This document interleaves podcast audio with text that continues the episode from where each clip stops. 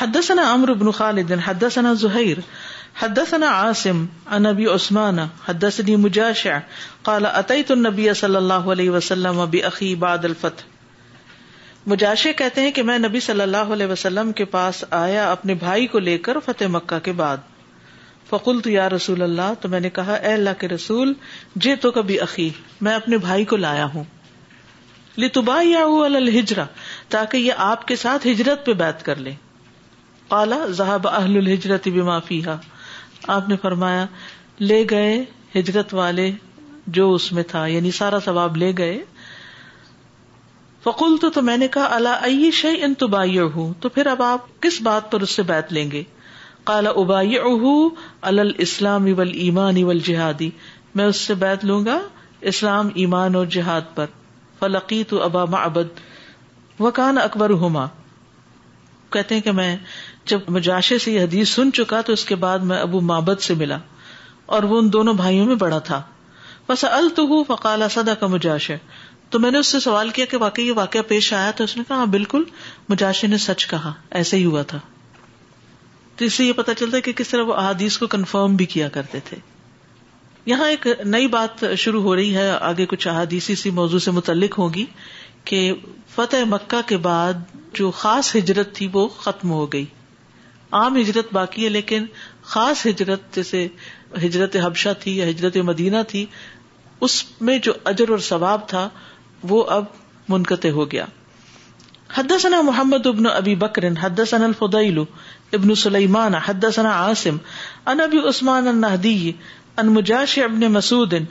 ان تلقت بابی معبد الى النبي صلی اللہ علیہ وسلم ابو عثمان نہدی مجاش بن مسعود سے روایت کرتے ہیں وہ کہتے ہیں کہ میں چلا ابو محبد یعنی بھائی کے ساتھ نبی صلی اللہ علیہ وسلم یا میں لے گیا بھائی کو نبی صلی اللہ علیہ وسلم کے پاس لی اوبایا تاکہ وہ آپ کے ساتھ ہجرت پر بات کرے کالا مدت الحجرت الحلیہ آپ نے فرمایا کہ گزر چکی ہجرت اپنے کرنے والوں کے ساتھ یعنی ہجرت کا وقت ختم ہو چکا ہو الاسلام السلام جہادی البتہ میں اسلام اور جہاد پر اس سے بیت لوں گا فلقی تو ابا فسا التح فقال اسداش ہے وہ کہتے ہیں کہ میں اس کے بعد ابو معبد سے ملا اور میں نے ان سے پوچھا تو انہوں نے کہا کہ مجاشے نے سچ کہا وقال خالد نبی عثمان مجاشے ان جا اب عقی ہی مجالد یہاں پر ابو معبد کی بجائے مجالد ان کے نام کا ذکر آتا ہے ایک دوسری روایت میں حد ثنی محمد ابن البشار قلت لابن عمر اللہ میں نے ابن عمر رضی اللہ عنہما سے کہا اتنی ارید شام میں چاہتا ہوں کہ شام کے ملک کی طرف ہجرت کر جاؤں قال اللہ ہجرت اب تو کوئی ہجرت نہیں رہی ہجرت تو ختم ولاکن جہاد ان لیکن جہاد باقی ہے فن تلک تو جاؤ نفس کا اپنے آپ کو پیش کرو ان وجہ تشین اگر کچھ پالو اللہ رجا تو ورنہ لوٹ آؤ یعنی اگر کہیں کوئی ایکسپیڈیشن ہو رہی ہے مسلمانوں کی تو اس میں شریک ہو جاؤ نہیں تو واپس آ جانا وقال اور نظر نے کہا اخبارانہ شعب اخبرانہ ابو بشر سمے تو مجاہد کل ابن عمر فقال اللہ ہجرت علی ابن عمر نے دوسری روایت میں کہا دوسری روایت کے الفاظ کیا کہ اب کوئی ہجرت باقی نہیں اوباد رسول اللہ صلی اللہ علیہ وسلم یا رسول اللہ صلی اللہ علیہ وسلم کے بعد اب ہجرت ختم لہو اسی کی طرح یعنی اگلی روایت ایسی بیان کی روایت کا باقی حصہ اسی طرح ہی آیا ہے یہ مطلب ہے حدثنا اسحاق ابن یزید حد یا ابن حمزہ کالا حدسنی ابو امر وزا ان ابد ابی لبابا ان مجاہد ابن جبرن ان عبد اللہ ابن عمر رضی اللہ عنہما کانا یقول لا ہجرت بعد الفتح یہ بھی بڑا مشہور قول ہے ابن عمر کہا کرتے تھے لا ہجرت کوئی ہجرت نہیں بعد الفتح فتح کے بعد یعنی فتح مکہ کے بعد اب ہجرت باقی نہیں رہی حدثنا اسحاق ابن یزید حدثنا یحیی ابن حمزہ حدثنا الاوزاعی ان عطا ابن ابی رباح قال زرت عائشہ مع عبید ابن عمیر عطا بن ابی رباح کہتے ہیں کہ میں عبید بن عمیر کے ساتھ حضرت عائشہ کے پاس گیا فسا اللہ تو عبید نے سوال کیا حضرت عائشہ سے انل ہجرتی ہجرت کے بارے میں فقالت تو وہ کہتی ہیں لا ہجرت اليوم اب کوئی ہجرت باقی نہیں کان المؤمن یفر احدهم بدینه الى اللہ و الى رسوله صلی اللہ علیہ وسلم مخافت ان یفتن علیہ کہ مومن فرار حاصل کرتا تھا ان میں سے ایک اپنے دین کو بچانے کے لیے اللہ اور اس کے رسول کی طرف اس ڈر سے کہ اسے آزمایا نہ جائے یعنی اسے ستایا نہ جائے کسی وہ فتنے یا آفت میں نہ پڑ جائے یوما بس آج فقط اظہر اللہ الاسلام اللہ نے اسلام کو غالب کر دیا فل امن یا ابود تو مومن اپنے رب کی عبادت کرے گا یا کرتا ہے یا کر سکتا ہے سشا جہاں وہ چاہے تو مومن اپنے رب کی عبادت کر سکتا ہے اب جہاں وہ چاہے بلاکن جہاد ان و نیت ان لیکن جہاد اور جہاد کی نیت کا ثواب باقی ہے تو یہاں ایک اہم مسئلہ جو ہجرت سے متعلق ہے وہ سمجھ لیجیے کہ یہ جو بار بار کہا جا رہا ہے کہ فتح مکہ کے بعد اب ہجرت نہیں اس کا مطلب کیا ہے اس کا مطلب یہ ہے کہ اب مکہ سے کوئی ہجرت باقی نہیں رہی یعنی مکہ میں جو لوگ نئے مسلمان ہوئے تھے وہ مکہ چھوڑ کے مدینہ اگر آئے نبی صلی اللہ علیہ وسلم کے پاس تو ان کو وہ ثواب نہیں ملے گا جو فتح مکہ سے پہلے لوگوں کو ہجرت کرنے پہ ثواب ملتا تھا واضح لا ہجرت آباد الفتح کا مطلب کیا ہے کہ ہجرت کا وہ ثواب نہیں جو مکہ سے مدینہ کی طرف فتح مکہ سے پہلے ہوا کرتا تھا ٹھیک ہے اس کا یہ مطلب نہیں کہ ہجرت کلی طور پر ہی ختم ہو گئی یا اب کوئی ہجرت کبھی ہوگی ہی نہیں آج بھی اگر کبھی مسلمانوں کو اپنا دین بچانے کے لیے ہجرت کرنی پڑے تو وہ ہجرت کر سکتے ہیں یعنی مکہ کے علاوہ شرک کے باقی علاقوں سے وہ لوگ ہجرت کر سکتے تھے ہجرت کب ضروری ہوتی ہے ہجرت اس وقت ضروری ہوتی ہے جب انسان جس جگہ پر وہ رہ رہا ہو وہاں اپنے دین پر عمل نہ کر سکے اسے اپنے دین پر عمل کرنے کی آزادی نہ ہو مثلاً وہ اپنے آپ کو مسلمان ڈکلیئر ہی نہ کر سکے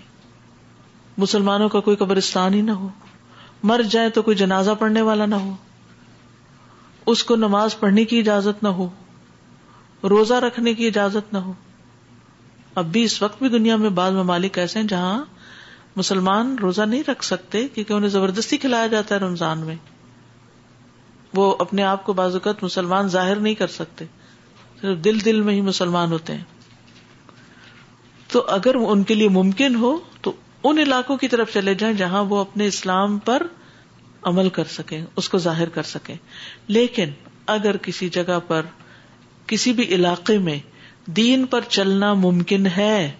تو ہجرت فرض نہیں یاد رکھیے اگر کسی علاقے میں آپ رہتے ہیں کوئی بھی ملک ہے لیکن آپ اپنے دین پر پورا پورا عمل کر سکتے ہیں تو اس میں آپ رہ سکتے ہیں ہاں اگر کبھی بھی کسی موقع پر انسان یہ سمجھے کہ دین خطرے میں پڑ گیا ہے اپنا یا اپنی اولاد کا تو پھر معاملہ فرق ہوگا اور ہر بستی کا یہی حکم ہے جیسے مسلم مائنورٹیز ہیں مختلف ملکوں میں تو پریکٹیکلی اگر آپ دیکھیں وہ سارے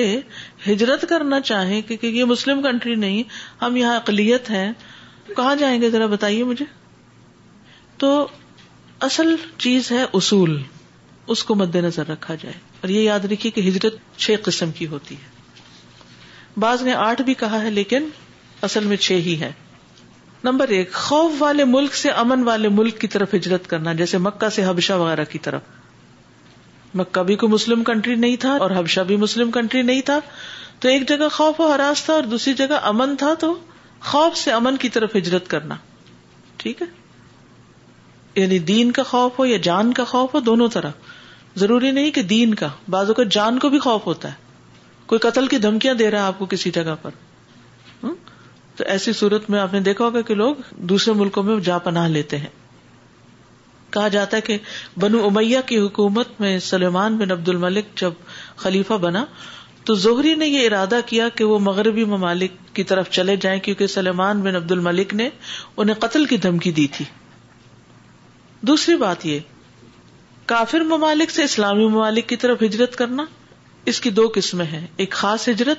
جو فتح مکہ سے پہلے مدینہ کی طرف ہوئی عام ہجرت کسی بھی ایسے علاقے سے مسلمان اکثریت کی جگہ پہ چلے جانا جہاں دین پر عمل کرنا آسان ہو تیسری چیز نافرمانی اور برائی کو چھوڑ دینا بھی ہجرت ہے یعنی آپ جگہ نہ چھوڑیں آپ گناہ چھوڑے ٹھیک ہے حدیث میں آتا ہے صحیح حدیث ہے مہاجر وہ ہے جو اللہ کی منع کی ہوئی چیزوں کو چھوڑ دے امر ابن امبسا کی ایک حدیث ہے کہ کون سا ایمان افضل ہے فرمایا ہجرت پوچھا ہجرت کیا ہے فرمایا تم برے کام چھوڑ دو برے کام چھوڑنا کیا ہجرت نمبر چار اس جگہ سے ہجرت کرنا جہاں گناہوں کا مظاہرہ کیا جاتا ہو یعنی جہاں برائیاں غالب ہوں اور انسان کو یہ ڈر ہو کہ وہ اپنے دین پر قائم نہیں رہ سکے گا مثلاً کوئی جاب کی جگہ ہے یا کوئی بزنس کی جگہ ہے یا ویسے کمپنی آپ کے آس پاس کوئی نیبرہڈ ایسا ہے تو ایسی صورت میں انسان موو کر جائے وہاں سے یہ موونگ بھی ایک طرح سے ہجرت ہوگی نمبر پانچ انسان کا نافرمانی کرنے والے انسان کی نافرمانی کے دوران اس سے بائک کرنا کرنا ایک شخص کو غلط بات کر رہا ہے تو وہاں سے واک آؤٹ کر جانا آپ مثلاً کسی جگہ بیٹھے ہیں اور لوگ دین کا مذاق اڑانا شروع کر دیتے ہیں تو قرآن میں حکم کیا ہے وقد نزل علیکم فی کتابی ان ادا سم تم آیا تلاہ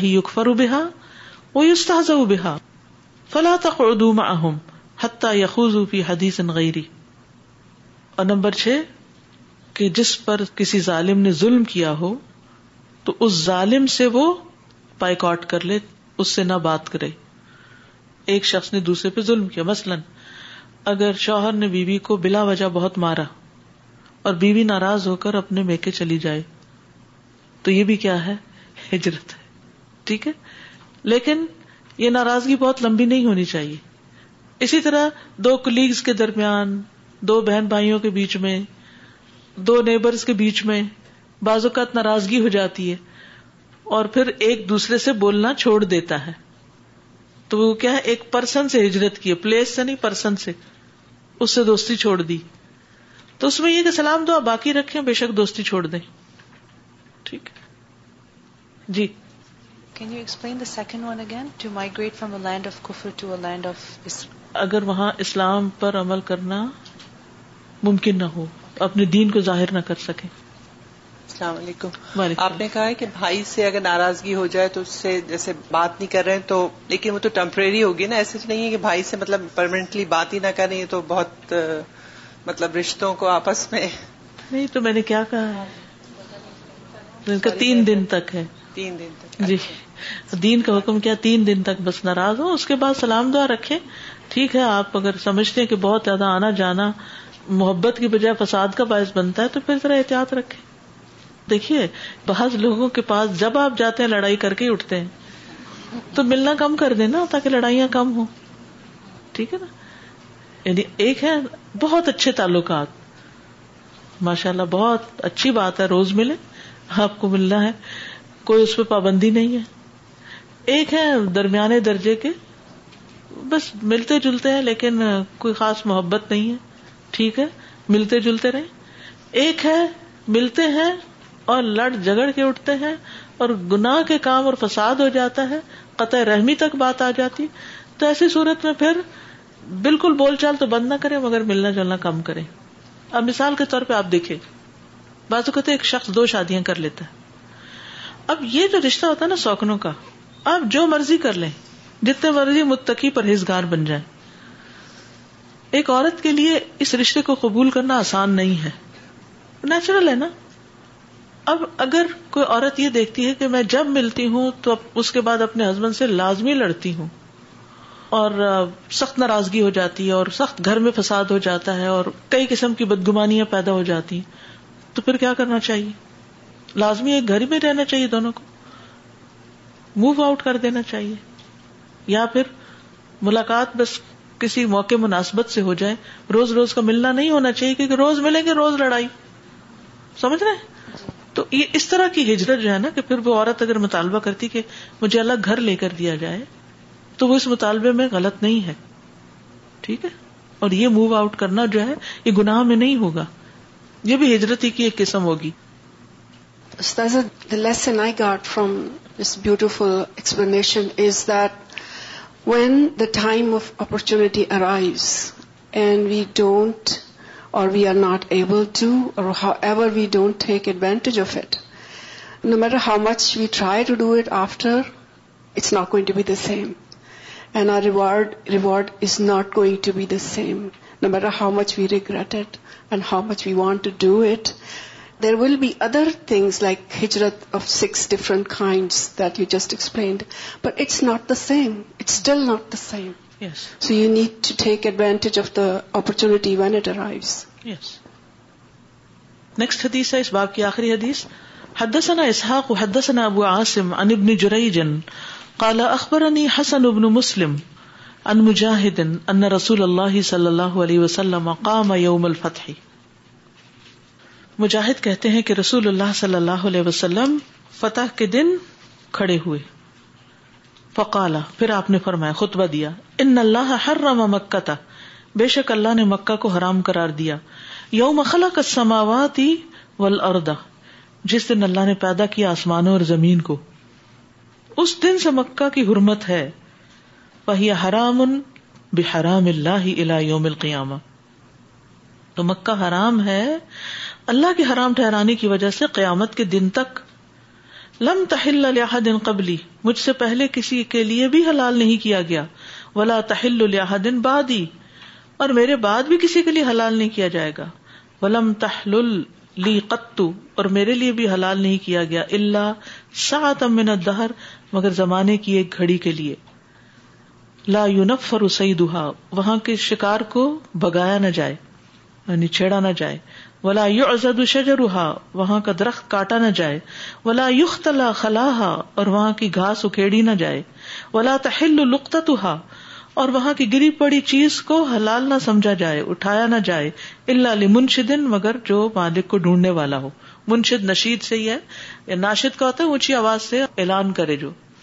فقال العباس ابن عبد المطلب تو عباس رضی اللہ عنہ نے کہا یا رسول اللہ رسول اللہ ازخر کو حلال کر دیجیے گھاس ہے من انہیں ولبیو تھی تو اس کے بغیر چارہ نہیں لوہاروں کو اور گھر والوں کو یعنی گھر والوں کے لیے بھی اس گھاس کی ضرورت ہوتی ہے اور لوہاروں کو بھی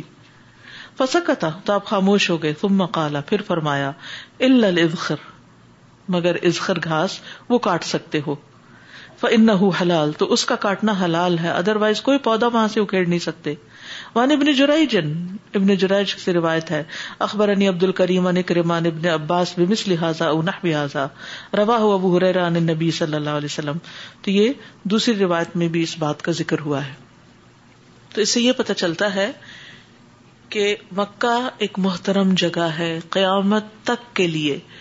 ہمیشہ سے ہے ہمیشہ رہے گی صرف نبی صلی اللہ علیہ وسلم کے لیے تھوڑی دیر کے لیے حلال کیا گیا وہاں کے انسانوں جانوروں پودوں گھاس کسی بھی چیز کو نقصان نہیں دیا جا سکتا تکلیف نہیں پہنچائی جا سکتی ہاں حضرت عباس کے کہنے پر ضرورت کی خاطر اس خر گھاس کا کاٹنا جائز قرار دیا گیا اصول الفق کا ایک قاعدہ ہے ضرورات تو المحدورات ضرورات تو المحدورات کیا مانا اس کا کہ ضرورتیں جو ہیں وہ محضورات یعنی جن چیزوں سے بچنے کا حکم ہے ان کو مباہ کر دیتی ہیں یعنی کچھ چیزیں حرام ہیں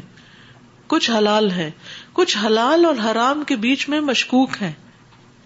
کچھ ایسی ہیں جو مکرو ہیں حرام ہیں اب ہے ایک چیز حرام لیکن ضرورت شدید پڑ گئی کہ جان بچانی مقصود ہے کسی کی یا اگر اس کو حلال نہ کیا گیا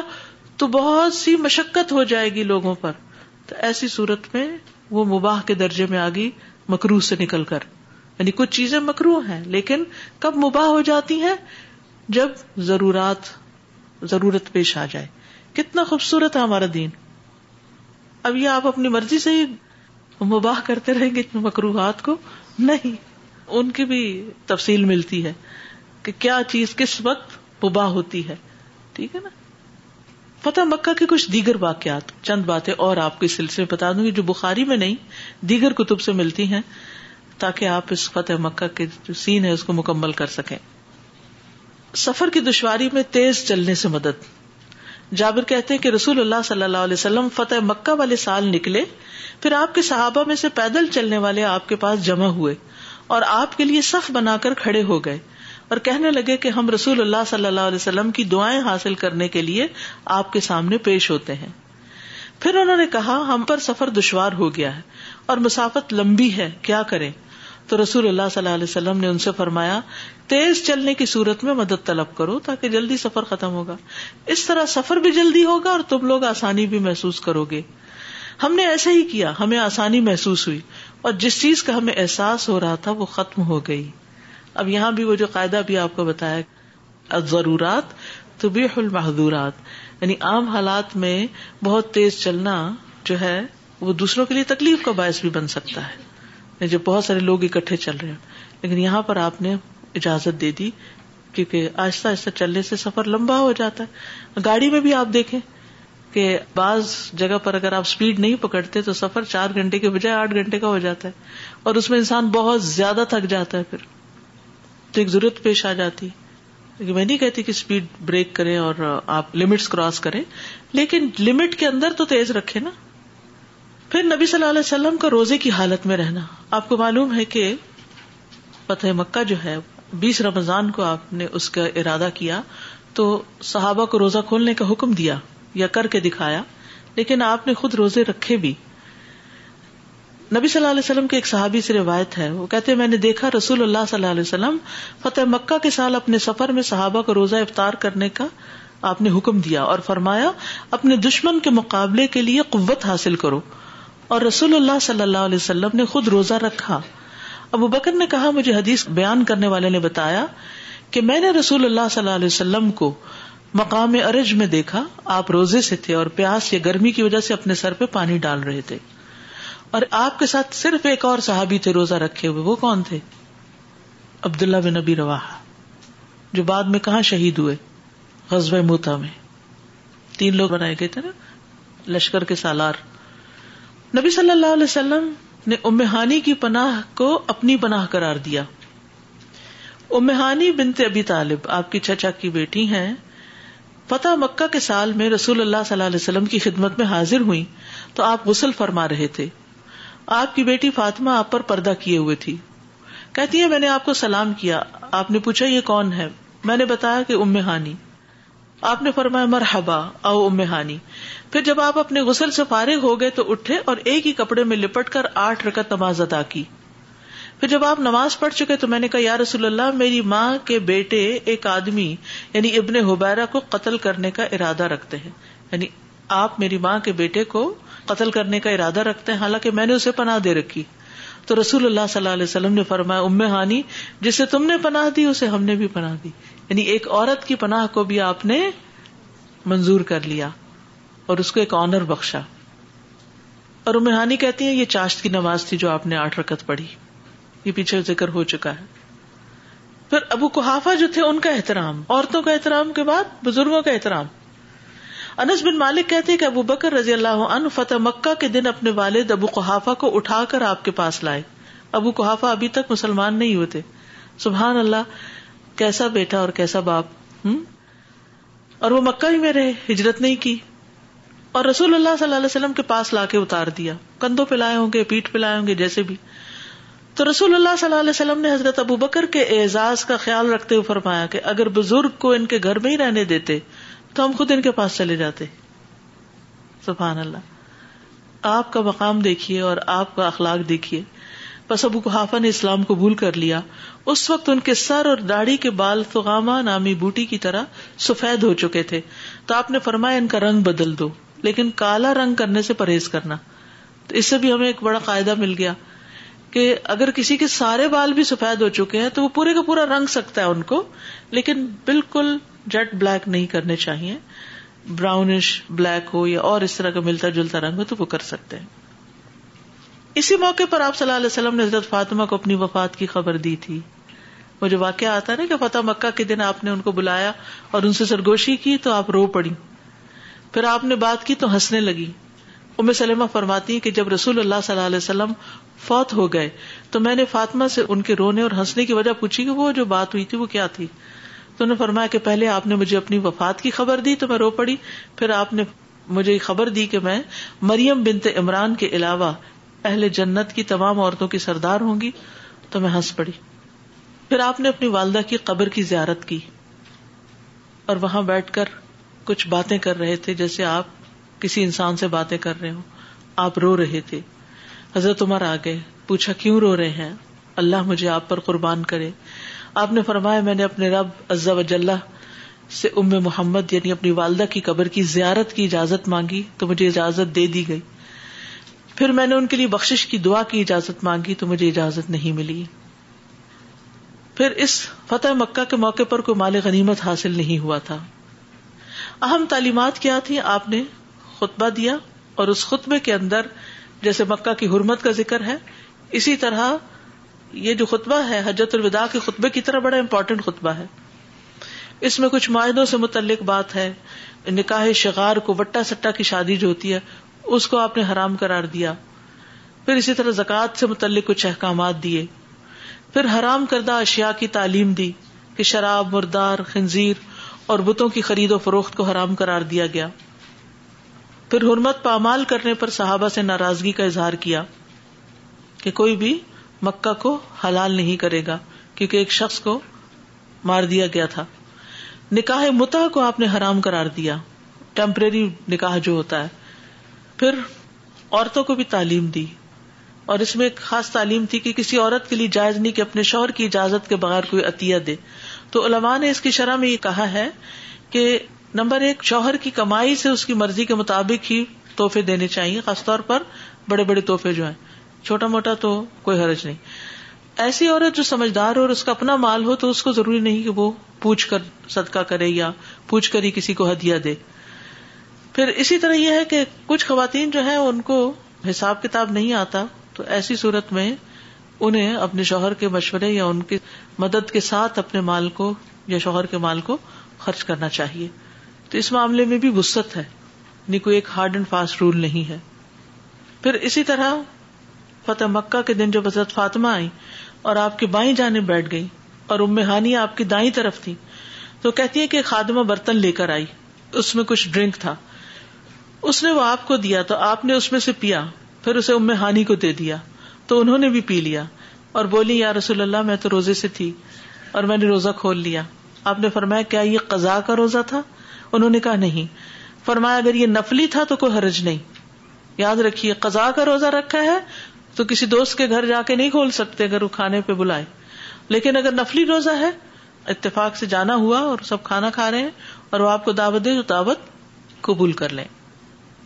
اسی طرح قریش کو باندھ کر قتل کرنے کی ممانعت کی آپ نے عورتوں اور بچوں کے قتل کی ممانعت کی آپ نے برے ناموں کو تبدیل کیا آس کا نام تبدیل کیا آس کا مطلب ہوتا ہے گناگار تو آپ نے اس کا نام متی رکھ دیا پھر اہل کتاب کو ایمان لانے کی رغبت دی اور ان کے لیے دگنا اجر بتایا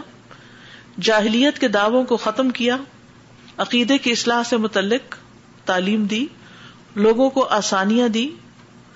جابر بن عبداللہ کہتے ہیں کہ ایک آدمی فتح مکہ کے دن کھڑا ہوا کہنے لگا یا رسول اللہ میں نے اللہ کے لیے نظر مانی کہ اگر اللہ نے آپ کو مکہ فتح کرا دیا تو میں بیت المقدس میں دو رکعت نماز پڑھوں گا آپ نے فرمایا یہیں پڑھ لو اس نے پھر بات دہرائی آپ نے فرمایا یہی پڑھ لو اس نے پھر کہا تو آپ نے فرمایا پھر تمہاری مرضی تم نے ضرور وہاں جانا ہے تو ٹھیک ہے ورنہ یہاں بھی ہو سکتا ہے خوش الحانی سے سورت الفتح کی تلاوت کی جیسے پیچھے ہم پڑھ بھی چکے ہیں نماز فجر میں سورت المنون کی تلاوت کی اور جب اور ہارون کے ذکر پہ پہنچے تو آپ کو کھانسی ہوگی تو آپ نے رکو کر لیا قصدن ایک وضو کے ساتھ کئی نمازیں ادا کی اور موزوں پہ مساح کیا یہ بھی آسانی کے لیے کیونکہ ہمارے یہاں موضوع پہ مسئلہ لوگ عموماً اس رخصت سے فائدہ نہیں اٹھاتے لیکن آپ نے اس موقع پر کیا اور پھر ایک وضو کے بعد اسی وضو سے کئی نمازیں بھی ادا کی جس میں ہمارے لیے آسانی کہ اگر وضو سے ہیں تو ایک کے بعد ایک نماز پڑھ سکتے ہیں جب تک وضو قائم رہے جوتے اتار کے نماز پڑھنا عبداللہ بن صاحب کہتے کہ میں نے نبی صلی اللہ علیہ وسلم کو فتح مکہ کے دن نماز پڑھتے دیکھا آپ کے جوتے آپ کی بائیں جانب رکھے ہوئے تھے یعنی یہ بھی ایک قاعدہ ہے سبحان اللہ جب آپ نماز پڑھنے کے لیے جوتا اتارے تو اس کو دائیں طرف نہیں کہاں رکھے بائیں طرف اگر پیچھے رکھنا ہے تو ٹھیک ہے اس کو بھی انکلائن کرے تھوڑا بائیں طرف کی طرف اللہ و تعالیٰ کے سامنے آجزی کا اظہار کرنا فتح کے سال آپ نے دعا کی اللہ تخذی او یعنی اللہ نے جب اتنی عزت دی تو آخرت کی فکر ہو گئی اور آخرت کی رسوائی سے بچنے کی دعا کر رہے ہیں آپ حدود نافذ کی صحابہ کو معاملہ فہمی کی تلقین کی پھر اسی طرح کسی کے پاس داخل ہونے کا ادب سکھایا یعنی سلام کرنا عبداللہ بن عمر کو خوبصورت انداز میں روکا کہتے کہ اس موقع پر ان کی عمر بیس سال تھی اور ان کے پاس ڈٹ جانے والا ایک گھوڑا تھا اور بھاری نیزا تھا تو وہ جا کے وہاں مکہ میں اپنی گھاس کاٹنے لگے گھوڑے کے لیے تو آپ نے ان کو روک دیا کہا ان عبداللہ ان عبداللہ بس زور زور سے نام ہی لیا ان کو سمجھ آ گئی کیونکہ عبد اللہ کا مطلب ہے اللہ کا بندہ اور اللہ کا بندہ کیا کرتا ہے اللہ کی عبادت تو یہ ہے چند اور واقعات جو فتح مکہ سے متعلق ہے باپ مکمل ہوا جزاک اللہ خیرن کثیر سبحان اللہ و بحمد کا اشد اللہ اللہ انت اس و اطوب السلام علیکم و رحمت اللہ وبرکاتہ بسم الله الرحمن الرحيم والعصر إن الإنسان لفي خسر إلا الذين آمنوا وعملوا الصالحات وتواصوا بالحق وتواصوا بالصبر اللهم صل على محمد وعلى محمد محمد كما صليت على إبراهيم وعلى آل إبراهيم إنك حميد مجيد اللهم بارك على محمد وعلى آل محمد كما باركت على إبراهيم وعلى آل إبراهيم إنك حميد